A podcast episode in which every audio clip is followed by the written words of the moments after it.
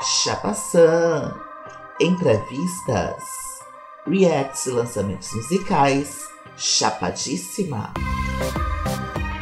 Cola que é panca.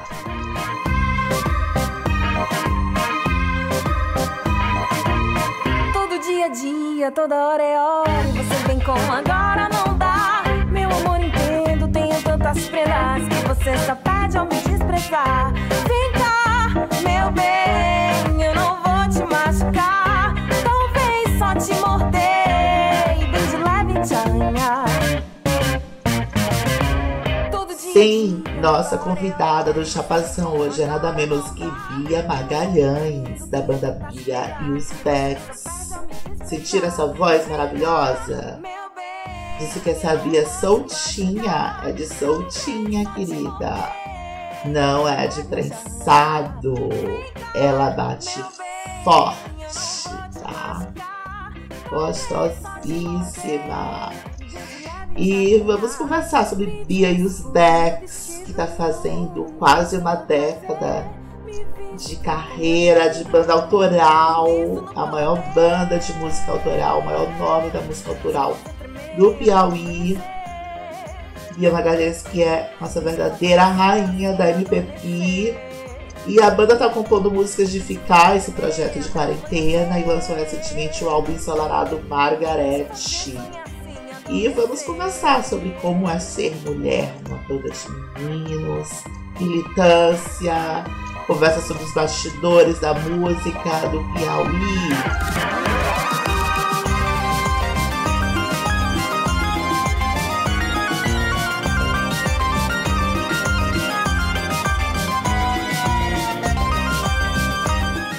Oi, gente. Hoje temos como convidada no Chapaçã nada menos que Bia Magalhães, da banda Bia e os Becks. Dá um oi pra galera, pros Chapamores, Bia.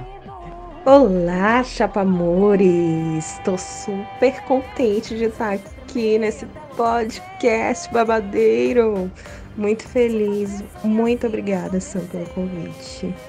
Espero bater um papo assim super alto astral nessa quarentena, né? Bia Magalhães, que é a rainha absoluta deusa da música popular piauiense contemporânea, MPP, que eu tanto, tanto glorifico aqui no Chapaçã, nossa MPP. Bia! Gente, como demorou pra ter Bia, Bia e os Becks, alguém representando Bia e os Becks no Chapaçã, porque acho que tem tudo a ver, Bia e os Becks e Chapaçã. É verdade, Sam, tem tudo a ver mesmo, né? Bia, primeiramente, eu quero saber como foi que você se descobriu cantora, como você descobriu a sua voz e como foi esse encontro com os Becks, como surgiu tudo isso. Bom, eu comecei a cantar por volta dos 17, 18 anos. É, comecei a fazer aula de canto, aula de violão. E aí eu comecei a tocar nos sarais por aí de Teresina, né? Até que eu entrei no coletivo chamado Sociedade dos Poetas por Via. Não sei se você lembra, Sam, mas era um coletivo que fazia sempre show ali na Praça Pedro II, no Coreto. E inclusive lá foi meu primeiro show com banda, né? O que viria a ser Rabios Becks. Nessa formação desse show desse sarau, surgiu a vontade mesmo dos meninos que estavam tocando comigo de formar uma banda, né, para me acompanhar, pra gente mostrar as minhas composições e tal, porque eles acreditavam no meu trabalho. Até então eu mesmo não acreditava, né? Para mim eu tava fazendo como hobby mesmo. Fazia direito na época, bem, bem doida, né? Tinha pretensão nenhuma de ser artista. Eu sempre quis ser artista desde criança, mas trabalhar com isso, é, ganhar dinheiro com isso, me sustentar com isso, nunca passou pela minha cabeça que eu ia fazer um negócio desse. E aí os meninos acreditaram, principalmente o Mário, né, que era o guitarrista da banda, né, na época eu namorava com ele, e ele me super incentivou a gente montar uma banda, e aí a gente começou a banda, ele acreditava muito no meu, nas minhas composições, e a gente formou uma parceria muito legal durante esse comecinho da banda, né, durante os primeiros quatro anos de banda, ou seis, seis anos, é, seis anos. foram esse tempo aí, que a banda já vai completar oito anos de idade, né? Um bebê, mas é o meu bebê mais, mais incrível que eu podia ter. E assim, a galera que entrou na banda já não é mais a mesma, né? Todos os meninos do, do início saíram, né? Foram curtir outros projetos. E só ficou eu de, de integrante inicial, claro, né? Porque eu sou a Bia, maravilhosa, não podia sair, né, gente? A dona da porra toda, querida. E a mulher que comanda. Isso aí, meu amor. Tem que botar moral nesses boy. Como foi com a família nesse processo, por exemplo, que você começou a, a cantar na noite? A família apoiou? E o que é que você cantava, por exemplo? Quais eram suas inspirações quando você dedilhava seu violão, escrevia? Olha, eu acho que até hoje minha mãe ainda não acredita que eu seja uma cantora profissional, né? Porque ela diz: "Ah, filha, que eu falo assim, às vezes, né, de, de arranjar um emprego, né, para dar uma fortalecida na minha música, né? Mas claro que eu não vou querer ser uma trabalhadora formal, né? Porque isso não é a minha primeira opção. Mas de vez em quando, ah, filha, não sei o que, tem um emprego ali para você e tal. Eu, mãe, eu já sou, já, já tenho emprego já, sou cantora. Eu tenho uma empresa. Ela, não, mas é um emprego formal, tá? Ganhar todo mês, tal, salário. Eu acho que às vezes elas, eles não botam muita fé, entendeu? Minha família é uma família meio conservadora, né? Com várias famílias do Piauí, do, da galera do Nordeste como um todo. Então, eles meio que não acreditam muito. É uma família que os meus primos, meus, meu irmão, é, todos são da área da saúde, né? Meu, meu avô era enfermeiro. Então, praticamente todo mundo seguiu mais ou menos essa área entendeu? Então eu sou meio que a, a gata que, que desvirtuou do, do babado, entendeu? E as minhas inspirações, eu acho que são as minhas inspirações até hoje, né? Na minha infância, eu, a minha mãe escutava muita é, mulheres, escutava muito flashback também, mas mais música brasileira, né? Então tem muita referência de música brasileira. É, Adriana Calcanhoto é uma das minhas referências, Elis Regina, Marisa Monte. Atualmente eu gosto muito de escutar a nova geração de, de artistas que estão vindo aí, é, mostrando essa nova levada de músicas brasileiras, um mix de referências, eu adoro. É, minha família também nunca me apoiou muito nessa coisa de ser artista, que eu tinha o maior talento para artes plásticas. Mas não, você tem que fazer arquitetura. Meu Deus, eu odeio matemática, não tem por que eu fazer arquitetura. Existe mesmo essa pressão, né? Principalmente Teresina, essa coisa do, do direito, medicina, cafonismos, né? Mas a gente brilha. Fazer o quê? A gente brilha, né? A gente nasceu para brilhar. Bia, me conta agora sobre como a banda Bia Usbeck se vê na música brasileira contemporânea. Tipo, o primeiro álbum de vocês, quando vocês surgiram lá por 2012, 2013. Eu lembro de Ar do Amor, que foi, acho que, o primeiro hit de vocês, né? Vocês faziam uma linha, assim, digamos, mais comportada, MPB. Hoje, já com o álbum Margarete, eu já, já vejo uma psicodelia, uma coisa solar uma coisa mais vibrante. Me conta como é que como é que vocês se veem, como a banda se vê no cenário da música popular brasileira hoje. Nosso primeiro EP, né, que, que a gente chama de EP, é, foi em 2012, que foi o Conto Amor. A composição era muito voltada para o amor, para essa descoberta, até porque quem fazia praticamente todas as composições eram eu, né? Então tinha aquela coisa de descoberta de uma garota de 20 anos que tá descobrindo o amor, uma coisa bem juvenil, bem teen. E aí em 2016 a gente lançou o Todo Lascado, que já era uma, um, um EP mais profissional, né? A gente gravou no estúdio e foi bem um trabalho assim bem de formiguinha mesmo. A gente demorou muito para lançar esse EP. E foi uma experimentação, né? Porque a gente ainda não sabia o nosso lugar como banda. Né? A gente não entendia muito a sonoridade de como a banda vinha surgir, de como é que ia acontecer, qual era o estilo da banda. A gente não, não sabia para onde é que a gente ia. Com o Conta Margarete, a gente tá, nós somos essa banda e nós fazemos isso. Então a gente costuma dizer que a gente faz um som brega pop, porque o brega ele estava presente desde o início do primeiro EP até esse CD. O brega sempre foi uma influência muito forte pra gente, os meninos que são do interior do, do estado, por exemplo, o Braulio, que é o guitarrista da banda, o Lucas, que é o meu parceiro, que ele é de Caxias, né, interior do Maranhão. E a gente tinha muitas referências das, das serestas e, e a gente sentou e decidiu, então vamos abraçar essa característica que é tão forte em todo mundo, que todo mundo tem isso no, na sua lembrança, na sua infância, e vamos trazer isso para a banda, vamos trazer isso como referência, vamos colocar isso na, na, nas nossas composições, na nossa maneira de falar, e sempre trazendo, trazendo uma mensagem de amor e de liberdade no nosso discurso, nas nossas letras. E sim, a gente trouxe essa vertente mais viajante, mais mais voltado para música contemporânea mesmo, porque eu acho necessário dialogar com essas novidades também de música. Baby, na música Mana, tu se liga. Você faz uma resposta à ditadura dos corpos padronizados e vejo você super milituda nas redes sociais, levantando a bandeira pró gordas, somos gostosas. Já vi inclusive até ensaio sensual assim de nudes no seu Instagram. Como você se sente sendo uma inspiração para muitas dessas meninas super gostosas? E como foi o caminho até você se descobrir gostosa? Ou você já nasceu assim, sou gostosa e pronto?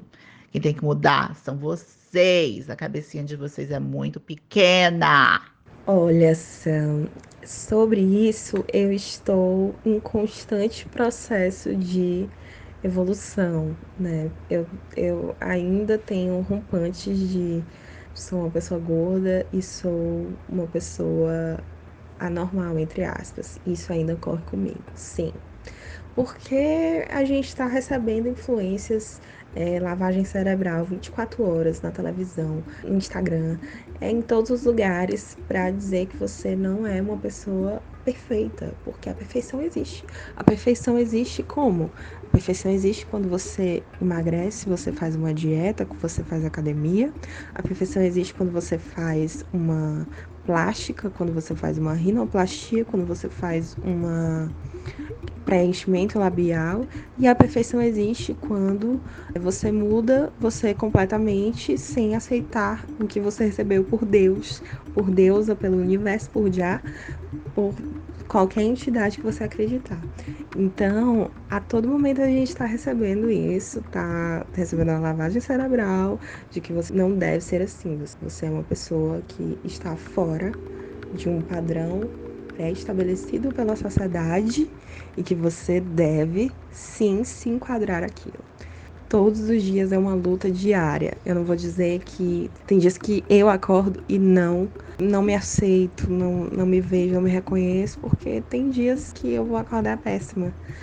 Mas eu tento todos os dias me olhar no espelho e dizer: caralho, como eu sou perfeita, como eu sou gostosa, como eu sou linda, maravilhosa, incrível.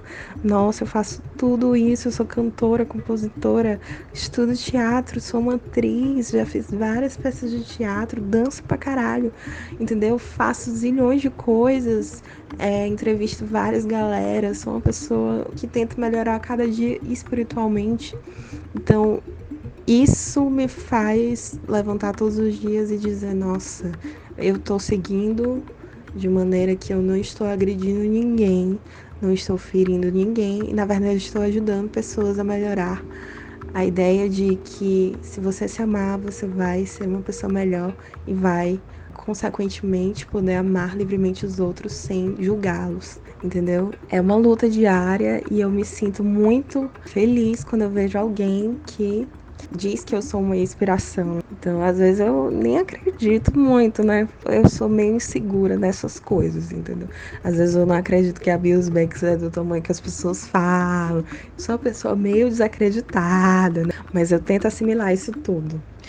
ainda falando sobre essa questão do, do corpo, o Frotadi do Twitter e do grupo do WhatsApp das candangas do Japão. Beijo, candangas!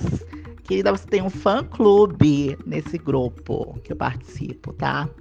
O Frotadi, ele quer saber se essa imposição no padrão de beleza dificulta de alguma forma o seu trabalho como cantora? Você já sofreu alguma resistência em, em relação ao público, contratantes, etc? Olha, tá vendo só? Eu ainda fico assim, meu Deus, eu tenho um fã-clube. Mas brincadeiras à parte. Assim, não diretamente, eu nunca sofri preconceito não diretamente. Mas a gente percebe que tem algumas cantoras que têm até menos carreira, menos tempo de carreira que eu para tocar na noite, por exemplo. Elas têm muito mais facilidade de entrar no mercado do que eu sendo uma mulher gorda, entendeu? E elas estando no padrão de beleza, mulher magra, branca, cisgênero, com certeza tem essa, essa dificuldade, sim. Tanto que eu parei de tocar na noite. É, porque eu sinto isso. Eu sinto que as pessoas desacreditam no meu trabalho, pelo meu corpo, até pela, pela minha fala, né, pelo meu discurso, porque eu sempre estou lá tentando falar para as pessoas que isso não é legal, que gordofobia não é uma piada, que existe racismo, sim, entre tantas pautas, que eu sou feminista, que eu sou bissexual, e isso incomoda muita gente. E com certeza isso é uma barreira sim, né, meus amores? Mas assim, estamos aqui na luta, estamos na luta sempre, não vamos desistir nunca. Meu bem, você é perfeita. Você é natureza, nós somos natureza, nós somos perfeitas e você é inspiradora. Quando você está inspirando pessoas, querida, você não precisa mais se preocupar com nada, você é maravilhosa, tá? E me fala agora dessa questão de você como única mulher na banda. Você já falou que você é a dona da, da porra toda, mas me fala, rola alguma treta entre vocês por questão de você ser a menina, a mulher da banda? Até porque eu sei que boys, músicos, artistas são um tanto egocêntricos. Nossa, eu já conheci muito menino chato. Mas eu acho que tem até o Lucas Coimbra, que eu acho ele maravilhoso. Um boy bem desconstruído, maravilhoso. Beijos para ele.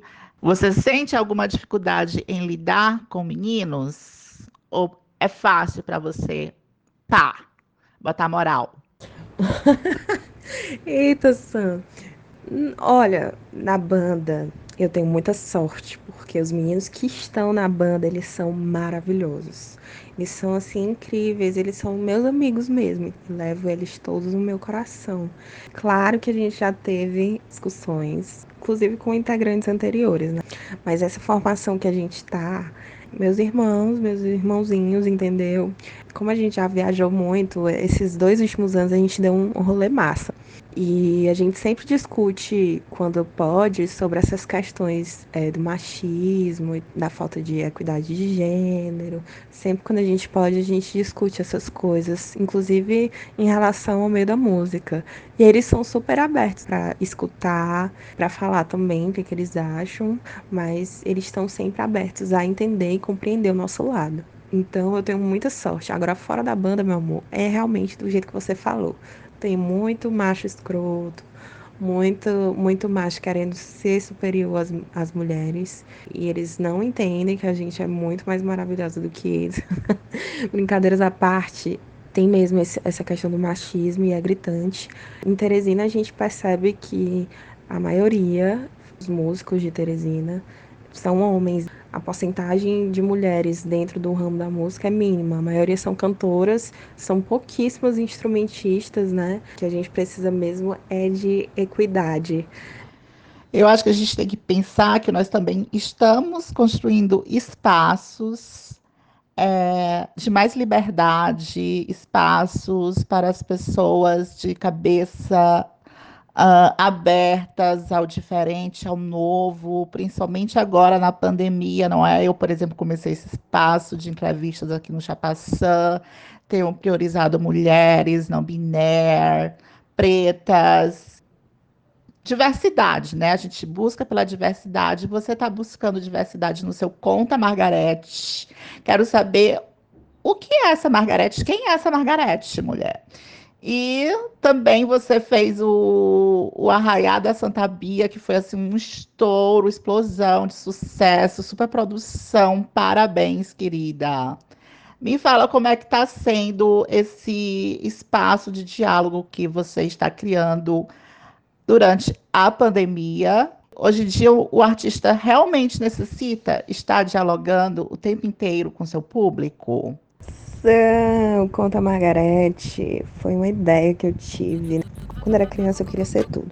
Eu queria ser apresentadora de televisão, queria ser é, atriz, queria ser cantora, bem a Sandy mesmo, que a Sandy é super influência para mim desde criança. Inclusive, agora eu tô assistindo Estrela Guia. Conta Margarete foi a ideia que eu tive de fazer um programa de entrevistas com pessoas que eu conheço, que, que tem alguma coisa para falar das, dos seus trabalhos. E aí deu super certo, porque a galera realmente gostou de, de entender como é que funciona algumas profissões. Eu não entrevisto só artistas, eu entrevisto gente de todos os campos e profissões. Então tá sendo uma experiência muito legal. O último Conta Margarete a gente entrevistou uma amiga querida minha, que é a Carolina Bezerra que é advogada, e a gente falou sobre violência contra a mulher. E ela contou um relato, né, de que ela sofreu a violência, violência física, violência psicológica, vários tipos de violência que tem é, previsto pela lei, né? Um ciclo de violência que acontece. Então eu procuro sempre também informar as pessoas e me informar também, porque assim eu fico mais inteligente. Encontrei essa meta de vida na quarentena. Todo dia eu quero ser mais inteligente, porque a gente todo dia pode ser mais inteligente. A Margarete é um personagem que eu criei. Eu, Bia Magalhães, na verdade, eu sou uma pessoa mais restrita. Eu não, não digo que eu sou recatada, que eu não sou recatada, mas eu sou mais tímida, mais na minha. E a Margarete é o meu personagem para eu fazer todas as loucuras que a Bios Bex me permite. Então, na hora de cantar, eu respiro fundo e chamo a Margarete para habitar o meu corpo e fazer a diversão da galera. Pois é, essa live foi muito babado. Foi uma das propostas que a gente fez para o São João. A live Santa Bia, teoricamente, ia acontecer se não houvesse o coronavírus no meio da rua para comemorar o meu aniversário. Então, era um projeto que a gente iniciou o ano já pensando no meio do ano nessa festa. Mas, como não aconteceu, a gente resolveu fazer uma live e com tudo que a gente tinha direito e com tudo que a gente pensou também para a festa que ia acontecer mesmo. Então, meio que a gente pensou como se a gente tivesse mesmo ao vivo, com as pessoas assistindo, e foi massa. E Sans, sobre as coisas que a gente está fazendo, né? A gente tá com Conta Margarete e também com o projeto Músicas de Ficar. São 20 músicas inéditas que a gente resolveu fazer nesse período de isolamento social com clipes. Então a gente lança essas músicas com clipes e fez uma conta no Catarse para as pessoas colaborarem nesse tempo de pandemia que a gente está sem fazer show. E do mesmo jeito foi a live. Então a gente está se movimentando como pode. O artista, ele, ele não precisa estar tá todo o tempo conversando com o seu público se ele não se sentir à vontade.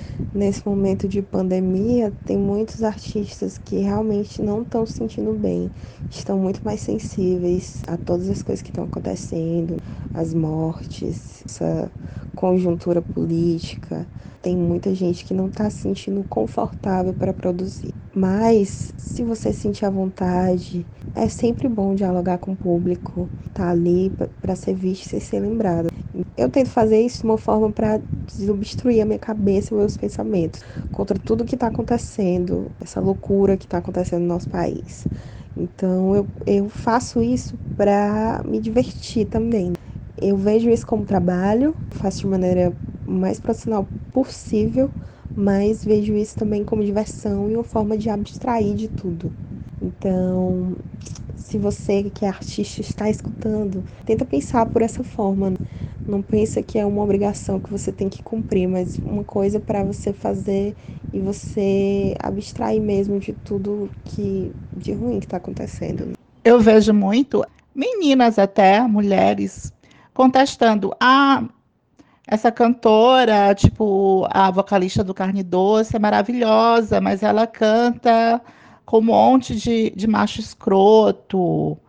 E a gente vê muito essa formação né, de bandas com mulheres vocalistas, cercadas de, de homens. Às vezes não, tem opção mesmo, né? Acho que não é só aqui no Piauí, mas no Brasil. Tem mais homens tocando que mulheres.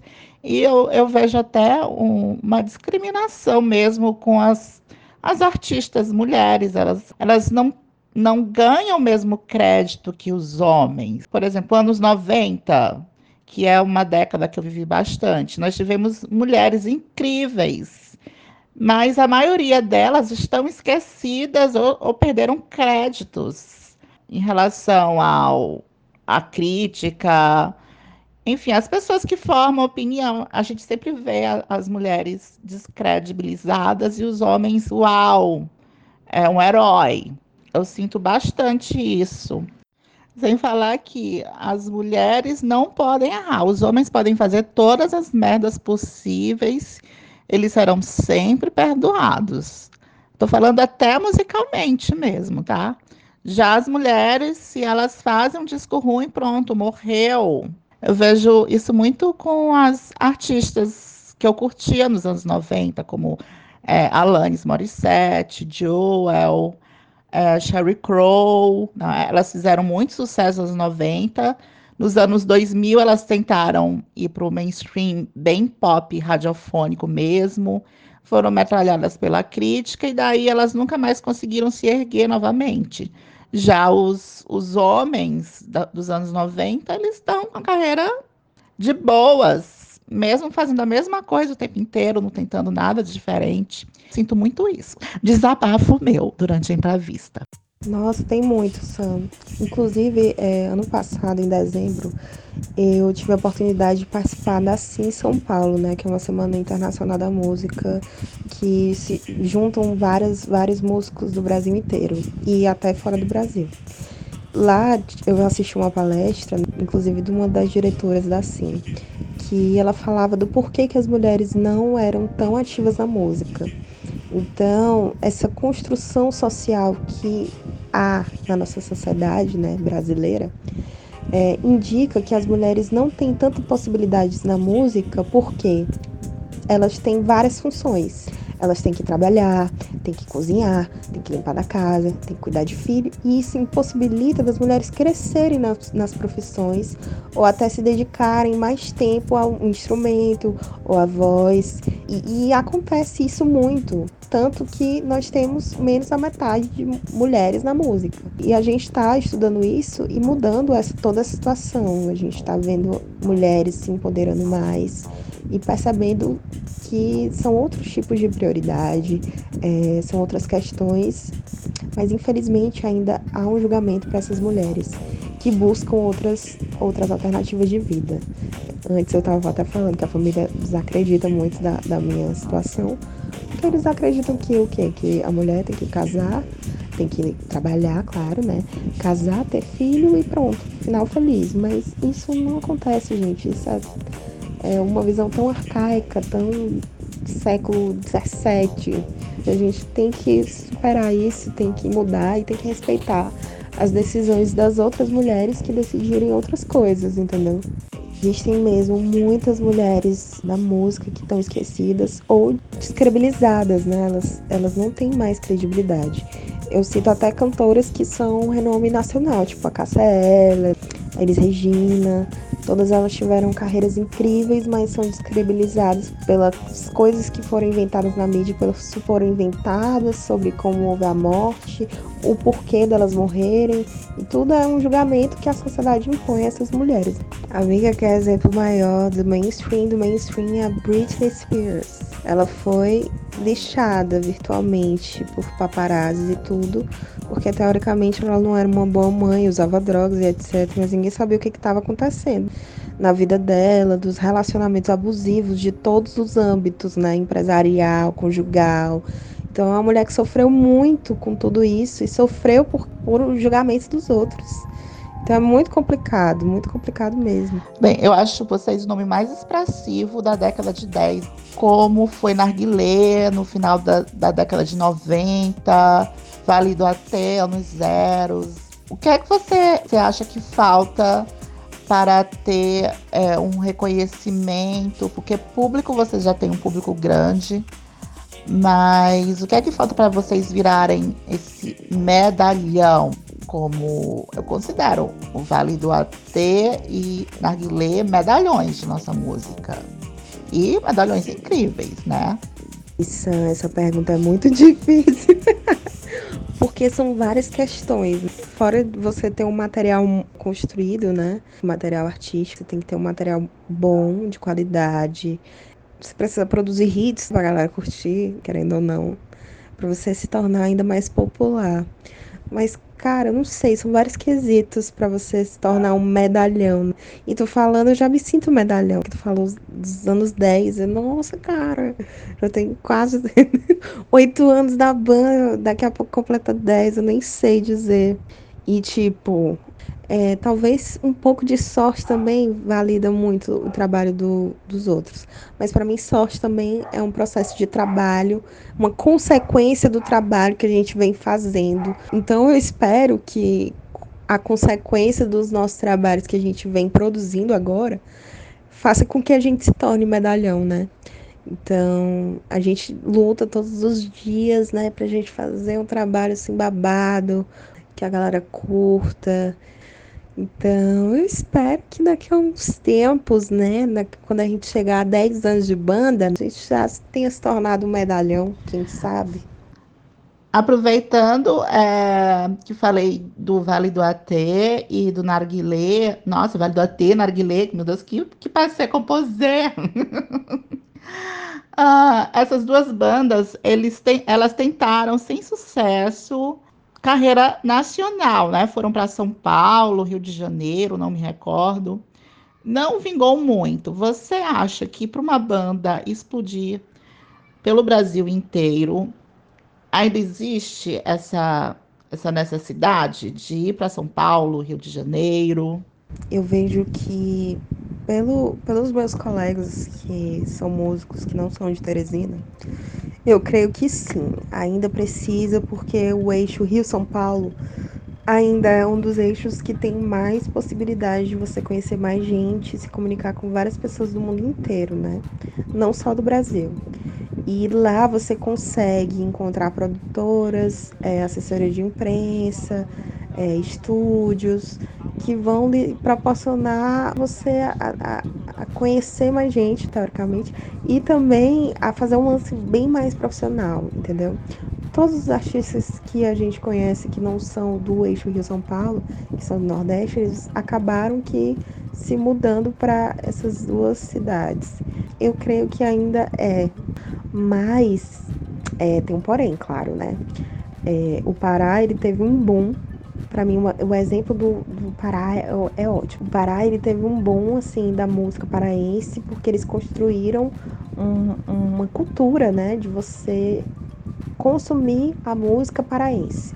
Então a guitarrada ela foi um movimento que aconteceu no Pará que foi exportado praticamente, né? Eles tiveram que sair do Pará teoricamente, para poder levar essa música para o Brasil inteiro.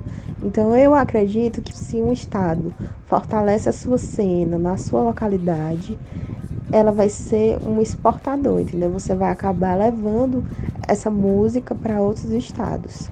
Um exemplo também que eu acho incrível de Natal. Natal tem um festival chamado Do Sol, que é um festival que é conhecido no Brasil inteiro. Então eles levaram grandes artistas né, da, da localidade de Natal para São Paulo e lá eles estão desenvolvendo esse trabalho lá, né? Tem a Potiguara, tem a Luísa e os Alquimistas, são artistas que estão surgindo e que estão levando o nome de Natal para o Brasil inteiro. E eles começaram lá em Natal, só que agora estão indo para São Paulo para disseminar a música. Você acha que o um impasse para Bia e os Beck se transformarem numa banda estourada, como as que eu já citei, é, a resistência seria, por exemplo, de a banda ser liderada por uma menina, por uma mulher.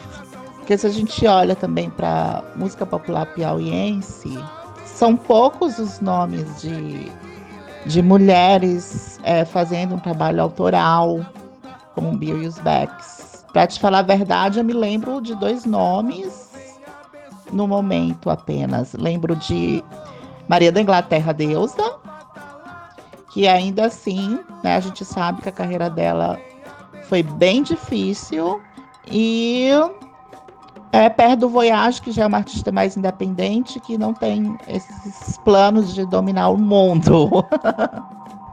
Talvez, mas eu não acredito muito nisso, assim, porque já existem bandas, por exemplo, de forró mainstream, que uma mulher está na liderança, né? Eu acho que são muito mais questões culturais da nossa cidade. Na época do Vale do Até e do Narguilé, havia essa cultura de se escutar música autoral, tinham espaços para isso, né? Tinham vários bares e, e, casas de show, tinham raízes, tinha churu, tinha a UFP, que sempre tinha as caloradas com bandas, entendeu? Tinha é, uma coisa voltada para música autoral. Final dos anos 90, anos 2000, a galera fazia um movimento voltado para isso tinha um, uma economia criativa voltada para isso. Já na, na minha geração, isso não existe.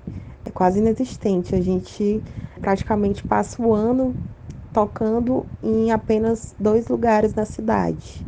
E é muito complicado fazer esse trabalho de formiga, fazer com que as pessoas escutem a música autoral na cidade. E até no Piauí também, né? Então, para a música como um todo, autoral se fortalecer, precisa de espaços, né, de economia criativa para fazer com que a população se, se interesse pela música piauiense. Eu entendo que a gente tem uma super qualidade, entendeu? Se eu for para fora, né, como eu fui, para São Paulo, fui para Brasília, a galera vai dizer: "Porra, a banda de vocês é massa. Por que, que vocês não estão estourados? Por que vocês não são uma banda famosa no Piauí, sei lá, alguma coisa assim?" Mas, cara, existem várias questões. É um processo super é, minucioso, é, é uma questão cultural da cidade e vai depender muito da iniciativa da própria população e também do poder público, né? É, esse, esses últimos anos, né, na, na gestão do Firmino Filho, a prefeitura fez bastantes ações assim para levar a música, né, para o máximo de lugares na cidade. Mas mesmo assim ainda não é o suficiente, porque a gente está muito carente de cultura, de arte. Quer consumir arte. Então eu acho que isso é um processo longo que pode demorar, entendeu? Talvez a minha geração, a minha geração não consiga isso, mas hum, nas próximas bandas que vierem, talvez eles consigam, né? É uma pena que a gente não vê muita gente fazendo autoral aqui no Piauí, né? Inclusive, acho que hoje as pessoas fazem menos que antigamente. Não sei porquê. O que é que você pensa sobre isso? Por que, é que as pessoas estão produzindo menos? Quando a internet está aí, está mais fácil produzir. Por exemplo, eu tenho apresentado muita música eletrônica piauiense aqui no Chapaçã. A música eletrônica, tudo bem, o pessoal está produzindo bastante. Já a música popular, música, música de banda, etc., é, a gente já vê menos isso. A gente vê mais covers, banda de covers.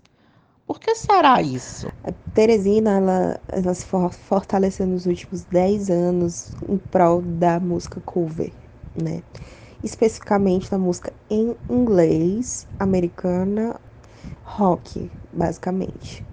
Eu não sei se foi um resquício do PO pop, né, que tinha muito essa questão do rock na cidade, tinha muitas bandas de rock. Eu acho que ficou esse resquício, assim, né? Mas eu vejo, assim, que existem várias pessoas que produzem. O problema é que elas estão escondidas. Elas estão assim, elas não aparecem tanto porque a música autoral não tem espaço, né? A gente não tem espaço para mostrar. E aí tem a internet e tem até uma nova geração aí que tá vindo, né? Que tem o, o Florais da Terra Quente, o Transtorno, que são artistas jovens, são muito jovens, estão na, na, na faixa de 20 e poucos anos. Eles estão produzindo coisas super de super bem qualidade, mas eles não são reconhecidos em Teresina, são mais reconhecidos na internet. Eles têm vários seguidores na internet, várias visualizações no Spotify. Eles estão aí. Só que em Teresina a gente não consegue espaço.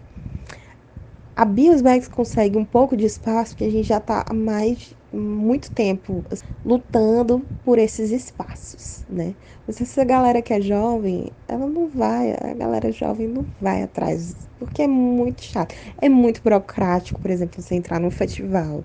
São muitas burocracias que eles não vão querer, entendeu? É muito mais fácil você lançar uma música na internet, ter a galera escutando e é isso, entendeu? É muito mais fácil para eles. Mas os meninos têm feito ações aqui em Teresina, têm feito shows deles mesmo, entendeu? E é uma coisa que a gente tá fazendo também, pra gente se atualizar nessa nova geração e tal, e coisa e pá. E vamos seguindo na luta, né? Recentemente vocês se envolveram com a polêmica com Boca da Noite, que é um projeto musical aqui de Teresina, no Teatro 4 de Setembro, que um dia da semana a, o teatro recebe uma atração de renome para um show e tem editais, etc.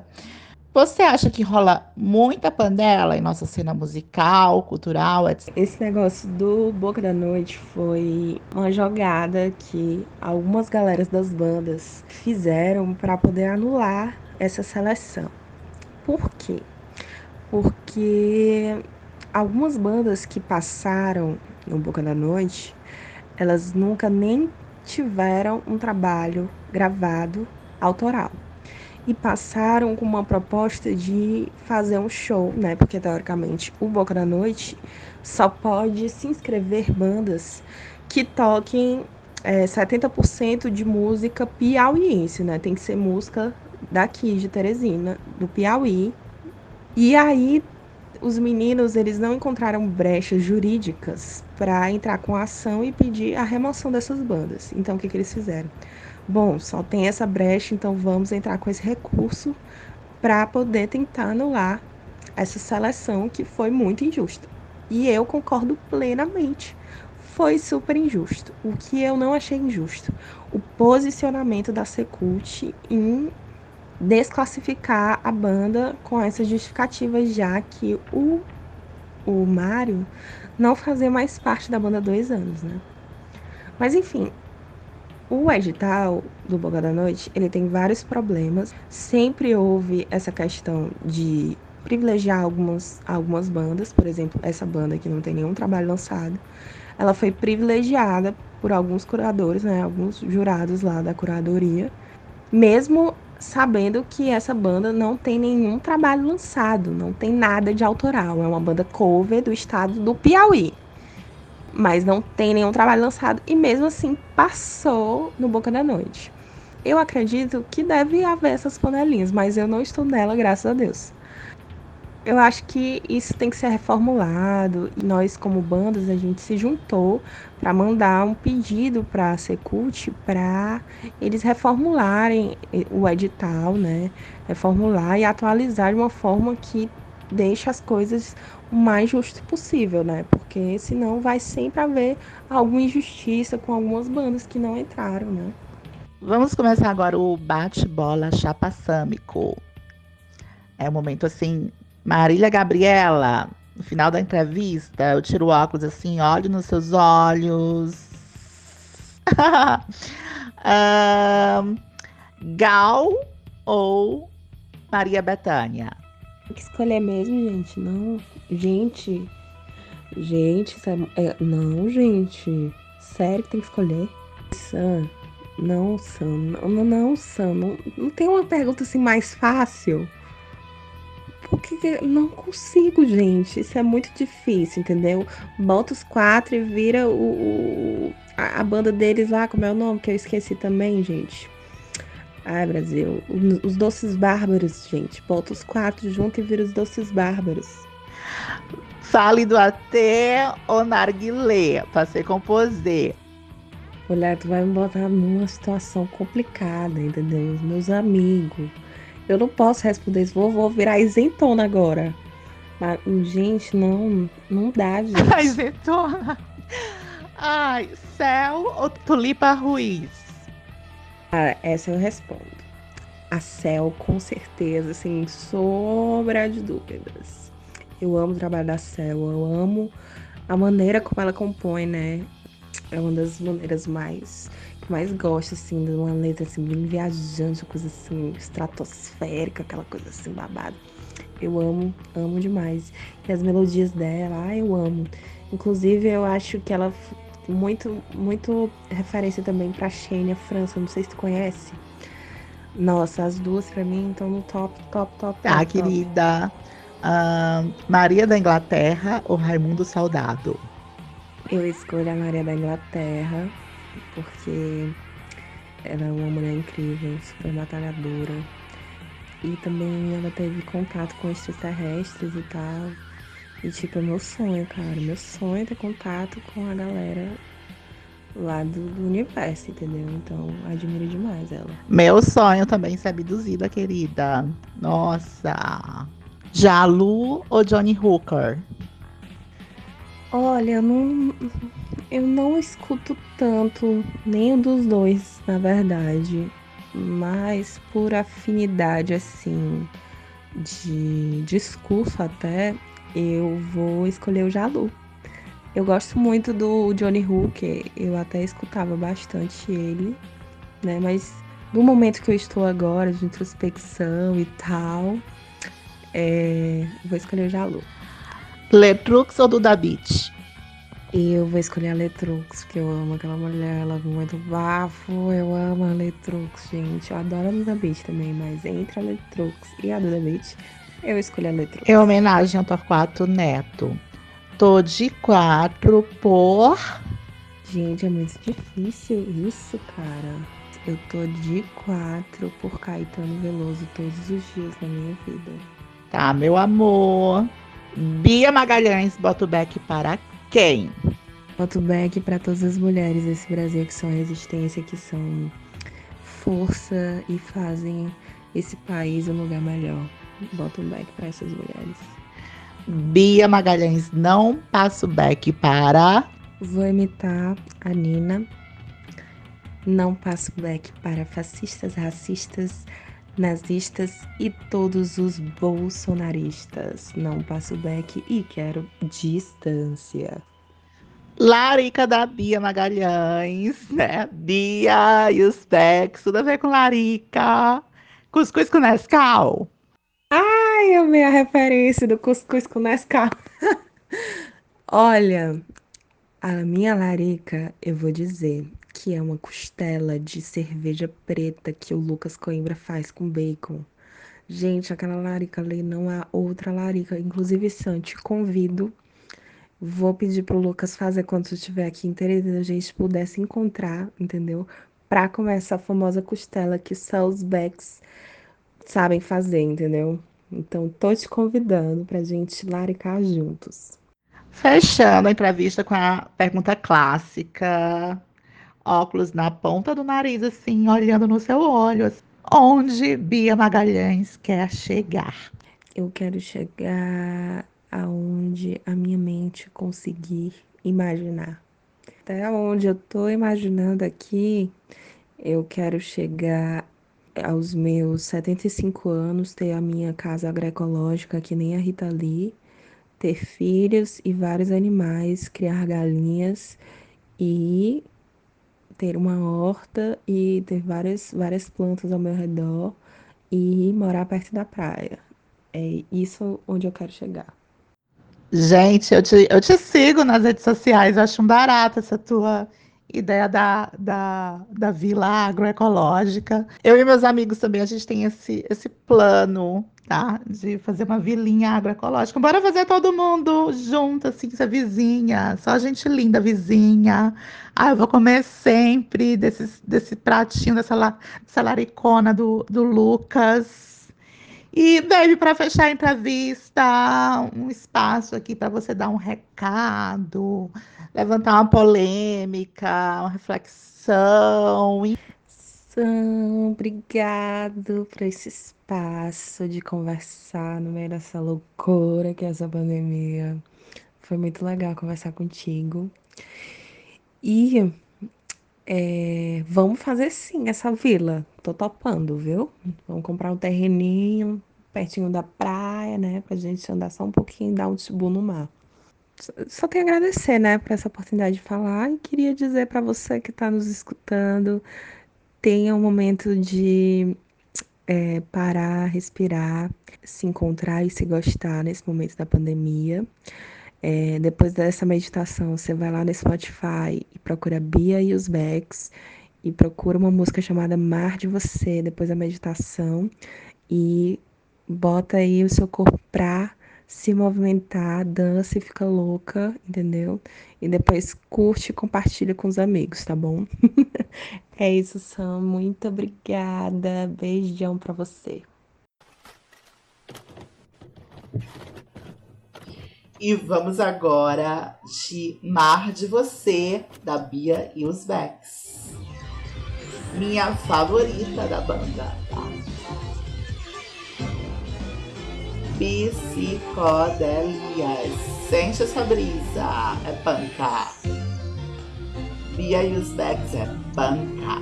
Ajuste agora as cores e o som do seu tá, equipamento. Essa vibe vintage.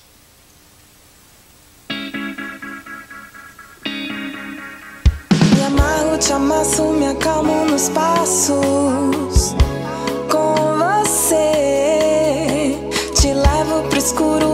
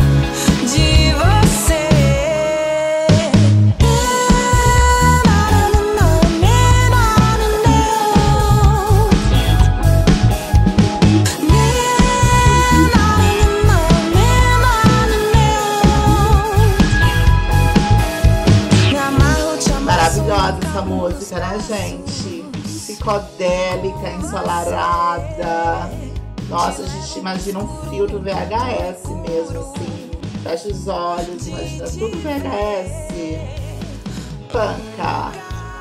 E tem uma psicodelia, uma vibe que tá super da hora, né? Essa, essa vibe bike. Teve Impala. Enfim, eu tenho amado essa proposta psicodélica nas cantinhas novas. O pessoal da Bia e os Becks antenados. E assim, não, não, não, não, não, não. Uma coisa assim, bem MPB gostosa, né? A vibe Emílio Santiago.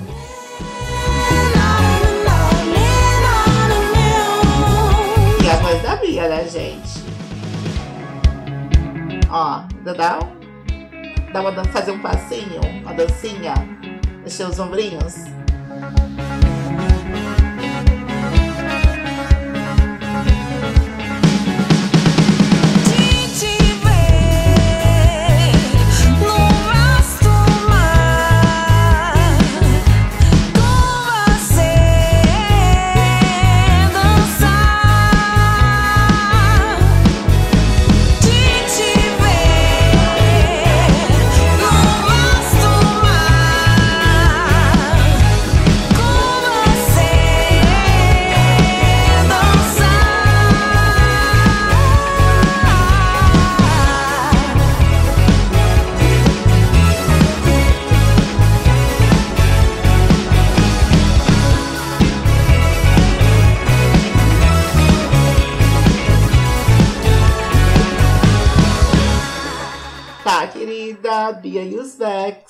De você, tá? Vamos agora para minha música da semana.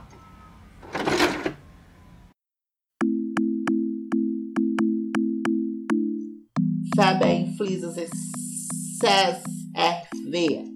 Terceiro mundo.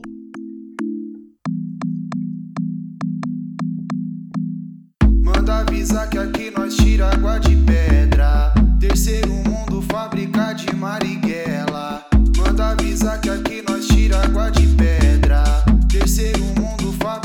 De Marighella.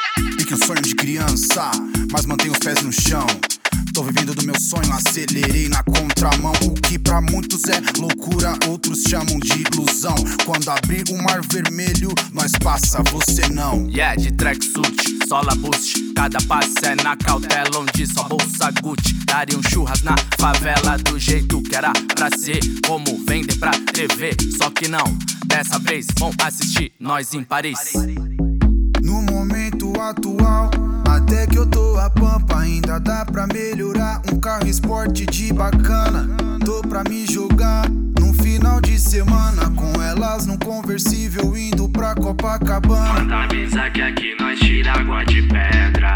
Nave quitada, lupe, cabelinho na régua. Cintura ignorante, é chocante pra ela. Terceiro mundo, fábrica de Marighella. Olha esse refrão maravilhoso. As músicas do ano, cara.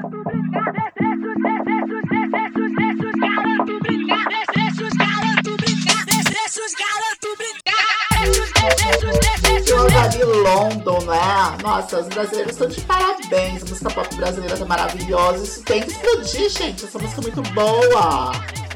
Lembra as coisas do Jamie XX? Lembra trap, lembra jungle, lembra funk, lembra perifa. Tá, os garotos da perifa, cara. Nossa. O César eu não sei falar esse nome artístico, mas o verdadeiro nome dele é César ele é do Bexiga, lá de São Paulo. E ele é DJ, produtor, tem uma gravadora Beachwise Records, tá? As músicas do ano, cara. E só me repete esse momento Chapa News de um jovem que morreu de Covid, preso por causa de um porte, porte de 10 gramas de maconha, gente. Absurdo. Vidas pretas interessam. E o jovem bonito, sabe? Nossa, arrasada, arrasadérrima, revoltada. Álbum da semana. O novo da Jessie Ware. What's your pleasure? Beijos pra Davi.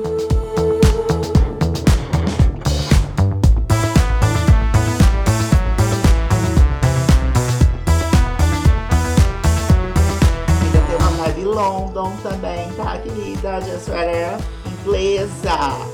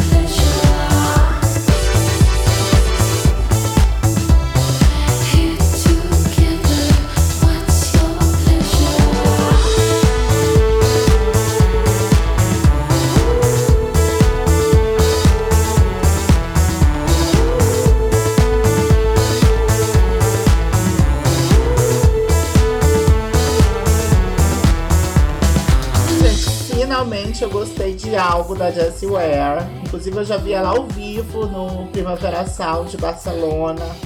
E, enfim, achava ela um xarope. Mas o que é produção em música pop, né? Porque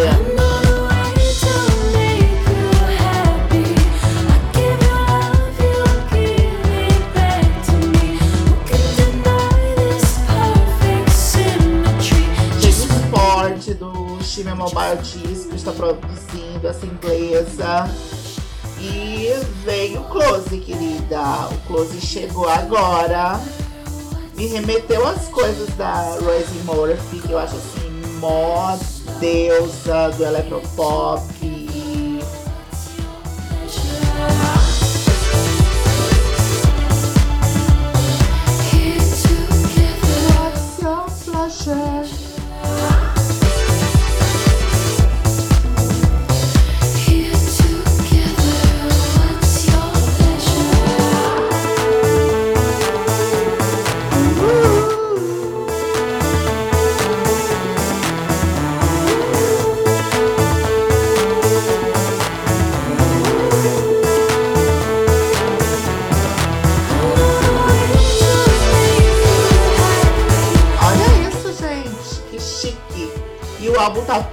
Chique, gente. Um luxo. Pra quem acha que o luxo tinha morrido, ele voltou com Jessie Ware dos álbuns do ano.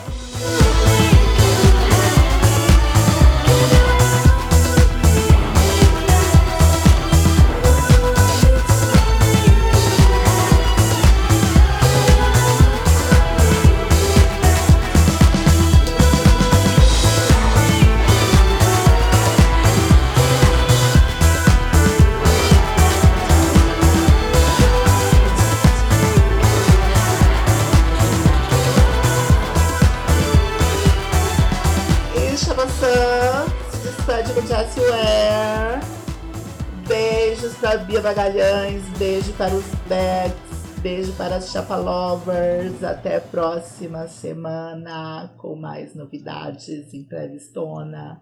Amo vocês, se cuidem.